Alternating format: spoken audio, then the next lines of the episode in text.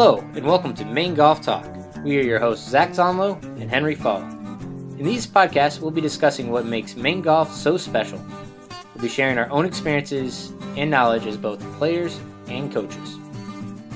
We'll also branch out to discuss hot topics in the game and chat with special guests to hear their stories, all to keep you in the know and help you improve your game. Let's get into today's podcast.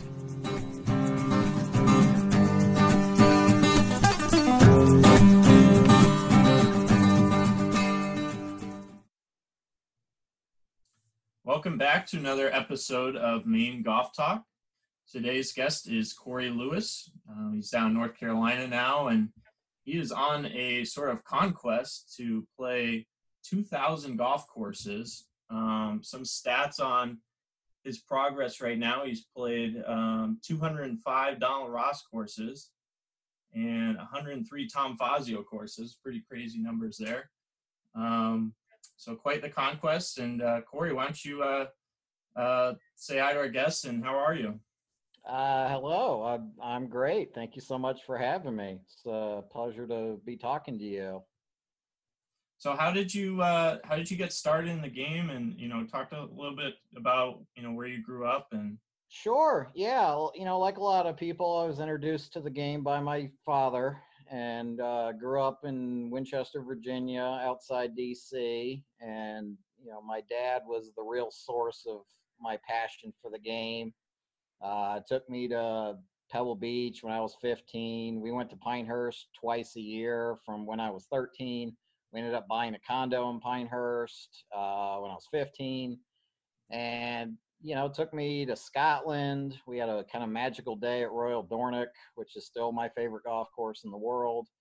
And took me to Ireland when I was 18. And that's kind of really how I got started. I was a decent junior golfer, you know, never played in any AJGA events. You know, I finished third in the Virginia State championship when I was 13. So my joke is always I peaked really early. You know, I'm not sure I ever did better than that at an individual tournament. Um, but yeah, and then you know I went to uh, Campbell University uh, in their golf management program. I'm so old. I was in the first PGA approved uh, golf management class. 1998 uh, 99 class. Uh, and, you know, North Carolina, Campbell was a great place. We could play most of the courses around Pinehurst for free. Uh, Tobacco Road, which I'm sure most people have heard of, we could play there for free if we walked. I've heard that's a good one. Yeah, it really is. It's like golf on Mars. It's really one of the most unique experiences of golf in the world. But that's kind of how things really started for me. And then this whole course thing, I started counting courses when I was in college. You know, it took me a while to figure out how many I've played, but then kind of just figured it out. And then it really started for me with the traveling thing. I got a job right out of college as the tournament director for a PGA section in New York, uh, Northeast New York section in Albany didn't really know much, hadn't been to really the Northeast very much. But all of a sudden, I was within three hours of Boston and New York and northern New Jersey. And I spent every single weekend driving somewhere to play golf. I mean, you know, in Boston, played Myopia and Salem, and then played Yale, went down to Westchester, played Winged Foot, played all the courses around northern New Jersey and played Fisher's Island one Saturday in September. Uh, so that's really where things started to click for me because I was in a place where I didn't really know anybody and didn't have anything else to do. So I just played golf and discovered lots of cool little hidden gems and started to learn about architecture. I mean, when I was 22, 23 years old, I didn't know much, but I really started to kind of click for me Fisher's Island was the first one, just figuring out like who is this Seth Raynor guy? You know, who's Charles Blair Macdonald? Why do they have these templates? Oh. And it just that's kind of the way it started for me. yeah, that's awesome. And you know, what's cool is that you know, as we're having this conversation, I'm able to look on your your website here, your blog about uh-huh. you know, where you've played and yeah, you know, all the the states and even countries you've been to, but um, it looks like you've played 14 courses in in the state of Maine. Can you talk a little bit about your time up here? Sure. My wife and I did a trip to Maine two years ago. It was Maine and New Hampshire, and we flew into Boston and then just did a big driving trip. Uh, we started out in the mountains of New Hampshire at Bethlehem and Maplewood because I'm trying to play every course ever associated with Donald Ross. So Okay. A lot of my trips kind of tend to focus on that. Uh, and then we were at Mount Washington. We played uh, Lake Kezar, which has nine holes of Ross, and then Sunday River. Uh, you know, I'm very fortunate when I plan these trips because my wife typically plays one course a day, and I try and play two or three. Uh, you know, it takes a lot of help from fellow golf professionals.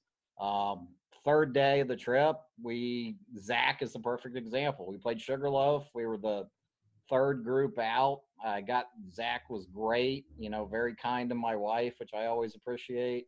And you know, we yeah, it doesn't happen that much, believe it or not. Uh, but we were third group out. We got done. We went to Belgrade Lakes, played there. Then I played the back nine at Augusta because it's Ross.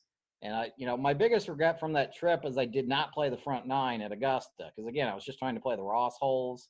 The front end looked amazing, and I know they've done some work to it or are getting ready to, and you know, uh, but then yeah, we had a day at uh, at Acadia, played Kebo and Northeast Harbor, uh, and then another day in Maine where we played. I played York, then we played Prouts Neck and Boothbay Harbor. Um, next day was Samoset and Portland.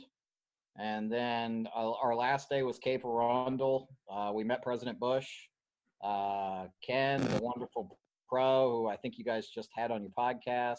You Yeah. know, we, we were the first tee time on a Saturday morning, and you know, we we get told, oh, President Bush is going to play in front of you. And, you know, I was immediately a little suspicious because I play really fast, and they said he will not hold you up, and I thought, yeah, right. So you know, he pulls in, comes right over to us, could not be a nicer guy, and to my shock, they were not lying. He may be the fastest golfer I've ever seen. It was Wow. him and another guy and like eight Secret Service people. And it's just a surreal experience to be playing behind, you know, a whole bunch of Secret Service. Yeah, And, well, I was uh, say. I mean, politics aside, it's probably not the best person to be hitting into. No, no, no. It, that was actually a problem for a little while. The the rear Secret Service cart was kind of in our way. And, you know, President Bush said something to them and they moved up and they played really quickly. I mean, they did not get in our way. And, you know, we you know saw them several times. It was it was weird. We were playing kind of lateral holes and there's they're looking for a ball. So there's all these Secret Service guys in suits looking for a golf ball in the weeds. You know, that that's kind of surreal. And they weren't like Um, kicking the ball back out in the fairway. For Oh no, no, no. But uh, but Play yeah, by no, the rules. yeah, he couldn't have been nicer. And you know, meeting a president was just never thought something I thought would happen to me. I'm not the type of person that you you know ends up in those circles. But yeah, it was it was a really cool experience. I mean, just our entire trip in Maine was amazing. I mean, Maine is just one of those places. The golf is so laid back, relaxed, and the designs, you know, especially of the the classic courses, are just on the land. You know, that's what's there. There's nothing tricked up. There's a lot of sporty, kind of quirky stuff. I mean, that's one of the reasons I keep wanting to try and get back to Maine. We're actually going back to Maine this summer. Uh, we're going to Nova Scotia, and Okay. we're going to fly into Boston, take the ferry from Bar Harbor to Yarmouth, Nova Scotia, if the COVID allows us, obviously. Yeah. And you know, we're going to try and hit all the Ross courses in Maine that I haven't played yet. So Cape Neddick, Biddeford, Saco. I'm sorry if I'm butchering pronunciations. No, you're good. Uh, Poland Springs, Penobscot Valley, Yep. and then Lucerne Hills, which I drove by on my last trip, and it looked really fun. You know, a little nine-hole course. But you know, I've always admired golf in Maine because uh, it's so old school. You know, there were so many golf courses that Stiles or Alex Findlay did that are just you know very simple, fun golf courses without much pretentiousness, and they're just kind of there. So yeah, so that that's my experience in Maine. It could not have been better, and uh, it's a great state for golf. Maybe the most underrated state for golf in the lower 48. You know, it's you don't get a lot of attention. And yeah, well, we're good. I mean, we love the feedback. We're glad to hear that. I mean, that's kind of, um, I guess, the basis for our podcast is just sharing Maine golf and and people's stories mm-hmm. of you know either growing up here and playing or or coming uh, or just stopping in and, and playing a few rounds of golf. So it sounds like you enjoyed it up here. Yeah, you know, and I really appreciate kind of the the collective thought in Maine that you know, for the most part, the private clubs are accessible. You know, Cape Arundel, they consider themselves they want people to see it. You know, and they want people to be able to come play it. Prouts Neck, same thing. If you stay at that one hotel, you can play it and just a you know i'm always impressed by how welcoming everybody is and you know how open they are to sharing what they have. And you know one of the things i i really need to do in maine is do north haven and Tarratine the two little nine hole courses on the islands that require ferry rides. And you know i want to get to all these places because i've heard amazing things you know um, the book that uh, John Galazzo did for the Maine Golf Association that Michael Moore was involved with. The game has come to stay. I think that's a great hmm. book that everybody should read if they're interested in golf in Maine because they do an amazing job kind of covering Maine and you know some of the wild topography. I mean, I mean, how great a state is it where you can go from the mountains to the sea in a yeah. couple of hours and get such great experiences. I mean, that's one of the things I thought was amazing is you know the the mountain course you know, obviously Sugarloaf where Zach is, and Sunday River, and a little bit of Belgrade, and you go right. down to the coast and you have a completely different experience. Well, what is it? We call it ski and tea, right? So you can ski yeah. in the morning and then play golf yeah. on the coast in the afternoon. Yeah, so it's so. it's such a it, it was definitely up there in terms of the trips we took and you know we were very fortunate that we were able to play everywhere we wanted and um, you know, I could not have been happier with how that trip worked out, and it it was absolutely amazing. And you know, I I definitely want to go back. I'm very fortunate with my wife that she has a sense of adventure and she likes the kind of small quirky courses obviously playing as many as i have she's been dragged to a few where she's kind of giving me sideways looks and you know things like that but uh yeah i mean i i can't say enough about golf in maine it really is great. So your your current count is mm-hmm. 1769 so you're yeah. 200 231 away uh-huh um talk us through some of the i guess more i guess renowned courses or or uh well you know, courses that we would we would know from so, outside of the state of maine well so the big one was my thousandth golf course was pine valley uh, okay. the perennially number one ranked golf course in the world. Um, I didn't really plan it that way. It kind of came about that I was joking with a friend one day when we were joking about my approaching a thousand. I said, well, obviously the only golf course that should be a thousand is Pine Valley, you know, the number one course in the world. And then we kind of laughed about it for a minute. And I thought, well, I can try. I mean, there's nothing wrong with trying. And I had a friend, I, I worked in uh, Wilmington, Delaware, DuPont Country Club for several years. That's actually where I met my wife. And I had a guy I knew who I'd played a couple of rounds with who had subsequently got into Pine Valley. And, you know, I moved to North Carolina and I hadn't spoken to him for a couple of years, but, you know, I thought, okay, it's worth trying. So I wrote him a letter and he responded immediately, was happy to help. And so I was able to make that happen. But so that was that was pretty cool. I may be the only person in the world that can say that Pine Valley was their thousandth golf course. um, you know, so but in terms of courses that you know people in Maine would recognize, uh, you know, I've played uh, you know, most of the top hundred in every magazine. You know, obviously the country club in Boston uh, was a pretty cool experience. You know, I played Cypress Point and Pebble Beach out in California, both with my father at different times. Oh, very dad, cool. yeah, my dad took me to Pebble Beach when I was 15, and then I took him back 10 years later to play Cypress Point. And Yeah. it was, you know, really cool experience. Um, you know, it was really, you know, the I, Cypress Point is probably my second favorite golf course behind Royal Dornoch, and uh, you know, amazing place. But yeah, I mean, pretty much everything in the top hundred that, that I've played, you know, one of the things about my journey is that you golf is such an amazing experience because you're outdoors and you get to experience places you've never been in your life and places you get to see and i've seen the country and you know we've gone from maine to seattle my wife and i and you know our honeymoon was actually spent at a golf course called sand hills in nebraska which is the number one ranked modern golf course in the country Coore Crench, crenshaw Yeah, course. Crenshaw. Yeah, yeah. Yeah, so but I mean I've played yeah, you know, I've played almost everything. I, I have not been overseas as much as I want to. I had the one trip with my father to Scotland and Ireland. Other than that, you know, besides Canada, I have not really traveled overseas extensively. That's something I'm looking forward to doing later in life, you know, maybe after I retire or after my wife retires. So mainly it's been the United States, like Seminole that was just on TV uh, last weekend. You know, I played there in 2012 in a charity outing.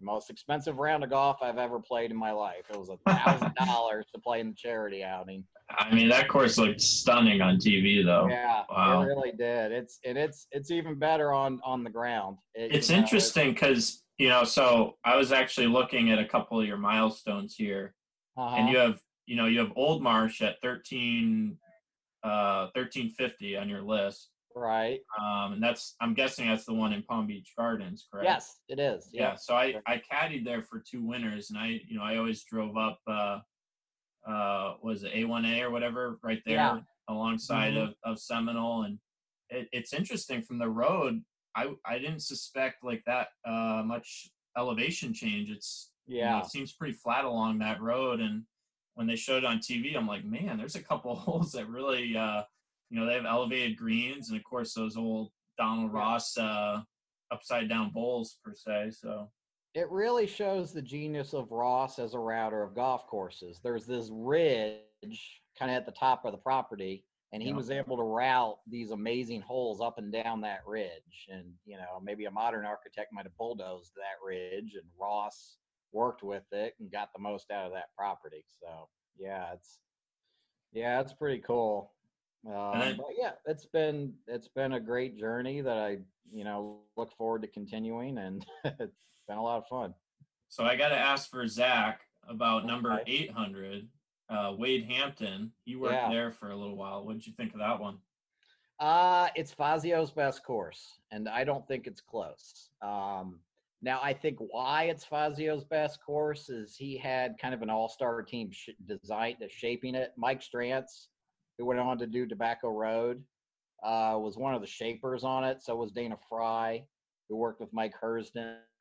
Uh, but yeah, I think it's his best course by far. It's just it looks different. It's set in the mountains, works absolutely beautiful. And obviously, you know, you saw, as you said at the beginning, I've played 103 Tom Fazio golf courses. You know, Fazio is, you know, a great modern architect. He designs beautiful golf courses. And, you know, he's very good in the mountains. He's very good with big budgets. And yeah, I think Wade is his best golf course. Um, you know, it's got a hole 17, kind of controversial. It's a big, long par three with trees that guard both sides of the green. And lots of people are put off by it. You know, I kind of enjoy it. I like different.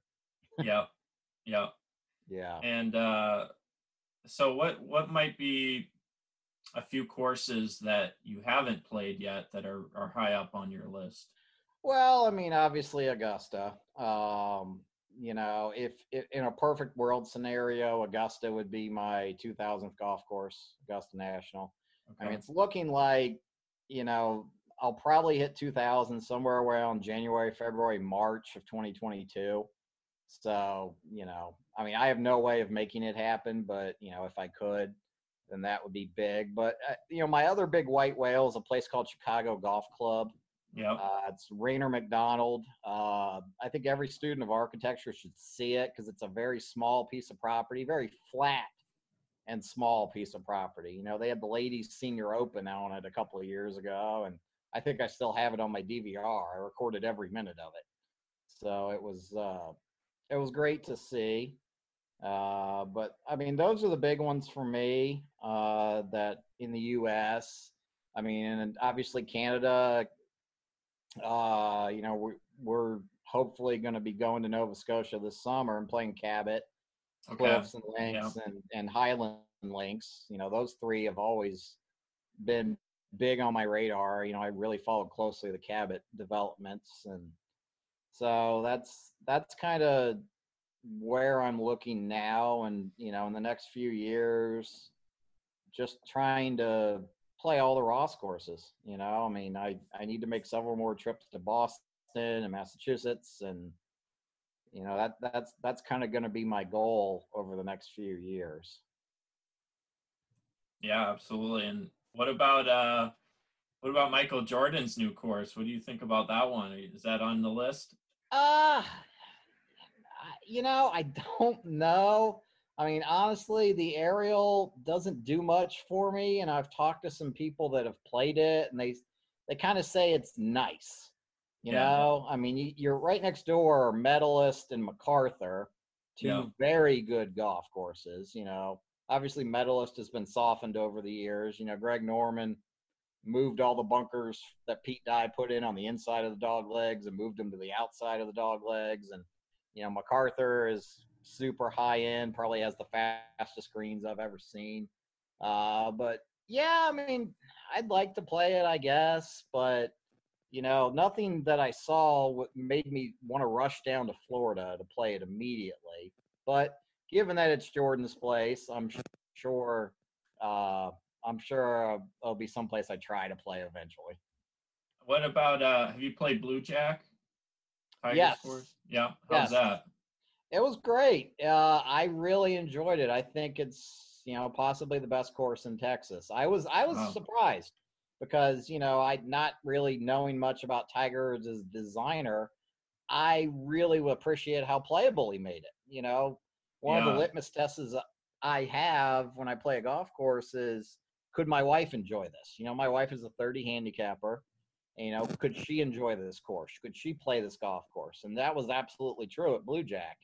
And, you know, obviously they kind of modeled their experience after Discovery Land.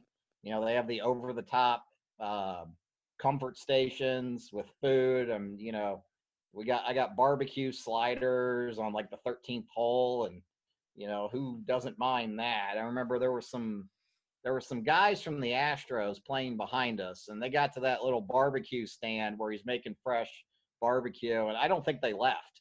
Like, you know, they, you know, we we played a couple holes, they were still there.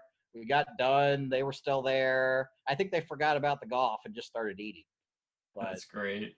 yeah, I was, I was real impressed. You know, I I want to see more from Tiger. You know, I, I hope to get to his course in Branson, uh, at Big Cedar Lodge at some point in the next few Oh years. yeah, that's right there.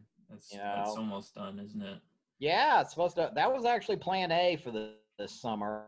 Uh, but you know, my wife and I do lots of things. Uh, one of which is trying to incorporate Major League Baseball parks. Uh, we went to a Red Sox game a few years ago and played some courses in Boston. So we were going to go to a Kansas City Royals game and the St. Louis Cardinals game and head down to Branson and play all those golf courses. But obviously, with the virus, uh, baseball is not probably going to be live for a while, so that's where Yeah. kind of Cabot came into. And obviously, you know, we don't even know if Cabot's going to happen with the Canadian border. Uh, but so you know, that's I really want to see more from Tiger. I was I was truly impressed with Blue Jack. It was very good. Yeah, it's nice when when courses allow you to hit a shot that runs up the green or Mhm. lands short of the green and is able to kind of run on. And you know, it, Mhm. when you have these elevated greens and bunkers right in front, you know, if you don't Right. have the the length and the trajectory, it, it makes it challenging. You know. Yeah, yeah, I agree, and and that's what I appreciate about you can be creative without closing off the entrance to a green. Mm. And you know, that's you know, kind of tying it back to Maine. I think that's one of the things I love so much about golf in Maine is that you have so many just classic laid upon the land golf courses. You Right. know, bunch, a bunch of the little nine holers have zero bunkers, but you know you can still enjoy them. You're still going to hit shots, and they're still going to frustrate the biggest hitter because you're going to have to figure out a way to stop that ball on that green that's the size of a coffee table. Yeah, it's a little different than probably Blue Jack. I don't know how big their greens are. Oh, but- they're huge. Yeah. oh, Yeah. that's funny. Um, so Corey, we uh we usually wrap these up with a a little segment um we call the the rapid fire or wicked fire, I should say, Okay. round. Um, so how about uh, your favorite course that you played in Maine? Uh, Cape Arundel. Really? Okay, I like that. So you're and okay, so I, that kind of leads me to my next question. I guess your favorite designer. Donald Ross. Okay. So, Donald uh, Ross Classic and Coore Crenshaw Modern. Gotcha. Okay. And and didn't Coore and Crenshaw weren't they involved with a sort of renovation on Seminole? I think I saw that Yes, on TV. well, they're on. They're it's an it's an ongoing thing, but Okay. yeah, they they're doing the current work there. Yeah. Gotcha. Okay. It's Yeah. cool because you're such a historian of the of this too, of the, the designs that you're playing. I, I think that's great. Um, Yeah, you know, I I, I really enjoy, and I I wish more people would kind of seek out the the classic. You know, sh- don't dismiss nine hole courses. Don't dismiss short courses.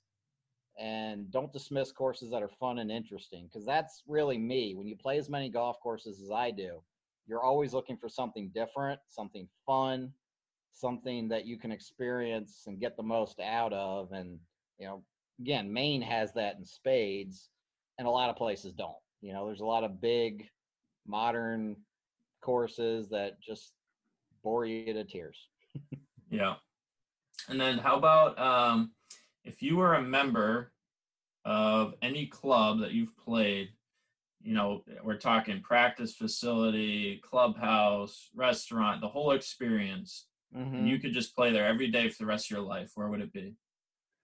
Uh, jeez. Uh, I guess so. Prairie Dunes would be auto, number one, and then I was a member at a club called Old Town in Winston Salem for three years. Uh, it's a Perry Maxwell, and you know, same going along with Prairie Dunes. You know, it's just the coolest membership I've ever seen. You know, there's no tee times. Uh, the way it's laid out, yeah, you can play three holes and be right back at the clubhouse. And you know, I was a member there. I'd love to be a member there again. Uh, the men's grill is designed so all the tables are big tables, like tables of eight. So if you sit down for lunch, you know, you and a buddy, somebody comes in, they sit at your table. All of a sudden, there's eight people there, six of which are complete strangers, and you're having a wonderful conversation. So obviously, because I experienced it there, I'm a little biased towards Old Town, but I think taking away where I was a member, it'd be Prairie Dunes. Uh, just- Okay. I love the vibe there, and I I think it'd be a really fun place to be a member. Very cool. And how about I don't know if maybe you don't have one, but maybe your favorite your favorite hole that you've played? My favorite hole is the fifth hole of Pinehurst number two. I kind of have a love hate experience with it. It's about a 430 yard par four, which they actually turned into a par five for the last U.S. Open. They flipped four and hmm. five. Four is a par five, and, and it is every day, and five is a par four, and they flipped them because the fifth hole at Pinehurst number two kind of tee shot fairway falls right to left. It's very you have to hit a fade to stay in the fairway. And it's got your typical Donald Ross green, falls off on all sides. And I think I may you know, I, I played number two probably about 50 times. I think I may have birdied it once. It's the type of hole where you can be three feet above the hole and lag your putt because Yeah. if you miss, you're going off the green, rolling down the hill 20 yards. I mean, Is- guys in the U.S. Open could make a triple very easily. Is that the hole that Kaymer eagled from like the sand Yeah, on the left side? might have been. Yeah, I think Yeah. I okay. I think I, you know, Yeah. and Pinehurst number two's been in like video games and stuff. So yeah. I mean, and, and it's I mean, I've never played there, but yeah. It's the, and there's nothing flashy about the hole. It's just it's so devilish because you're. You know obviously the tour pros have gotten much longer in the last 20 years but you know you were hitting mid iron into it but even the guys hitting short irons into it struggle to find the green. It's just so devilish and it's just kind of always been my favorite hole. Yeah, what I'm curious what your feeling is on, you know, I know the USGA just completed a study on the golf ball and um, the sort of lengthening of the golf courses over the past 20 years or so. Do you have a feeling on, you know, maybe what the future should look like? Yeah, I mean, I would really like to see some sort of rollback. Uh, probably of the ball, I think would be the easiest thing. I mean, I think bifurc- bifurcation is a good idea. I think the pros really should play different equipment, different balls than amateurs. I mean, you know, as a golf pro, yeah, your average 25 handicapper has gotten longer over the last 20 years, but they've also gotten longer into the woods over the last 25 years. So I don't think that you need to curtail anything for amateurs, especially those that enjoy the game. We want them to continue to enjoy the game.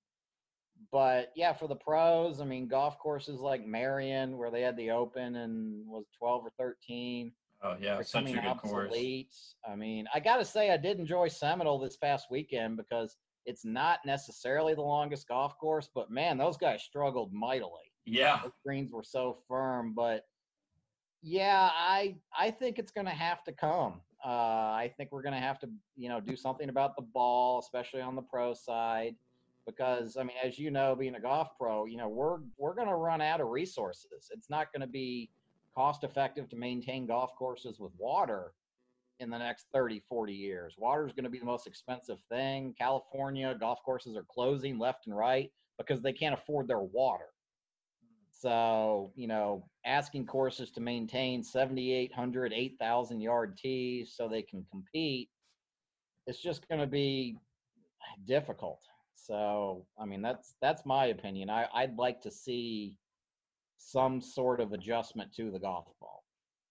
Yeah, we'll have to see how it plays out. I, it's a it's definitely an interesting, uh, you know, conversation, and uh, yeah, we'll just have to see how it goes. But it's, it does seem like some of these old courses are that are shorter are, are in a way kind of looked down upon, but Yeah. you know, courses like Merion are just. I mean, the fact that they don't have a U.S. Open there with every ten years is Right. And, and when they did, they had to trick it up so much. They had to make those Yeah. greens so unbelievably hard and firm and fast. And I mean, I was one- at that. one US over Open. one, didn't it? Something like that.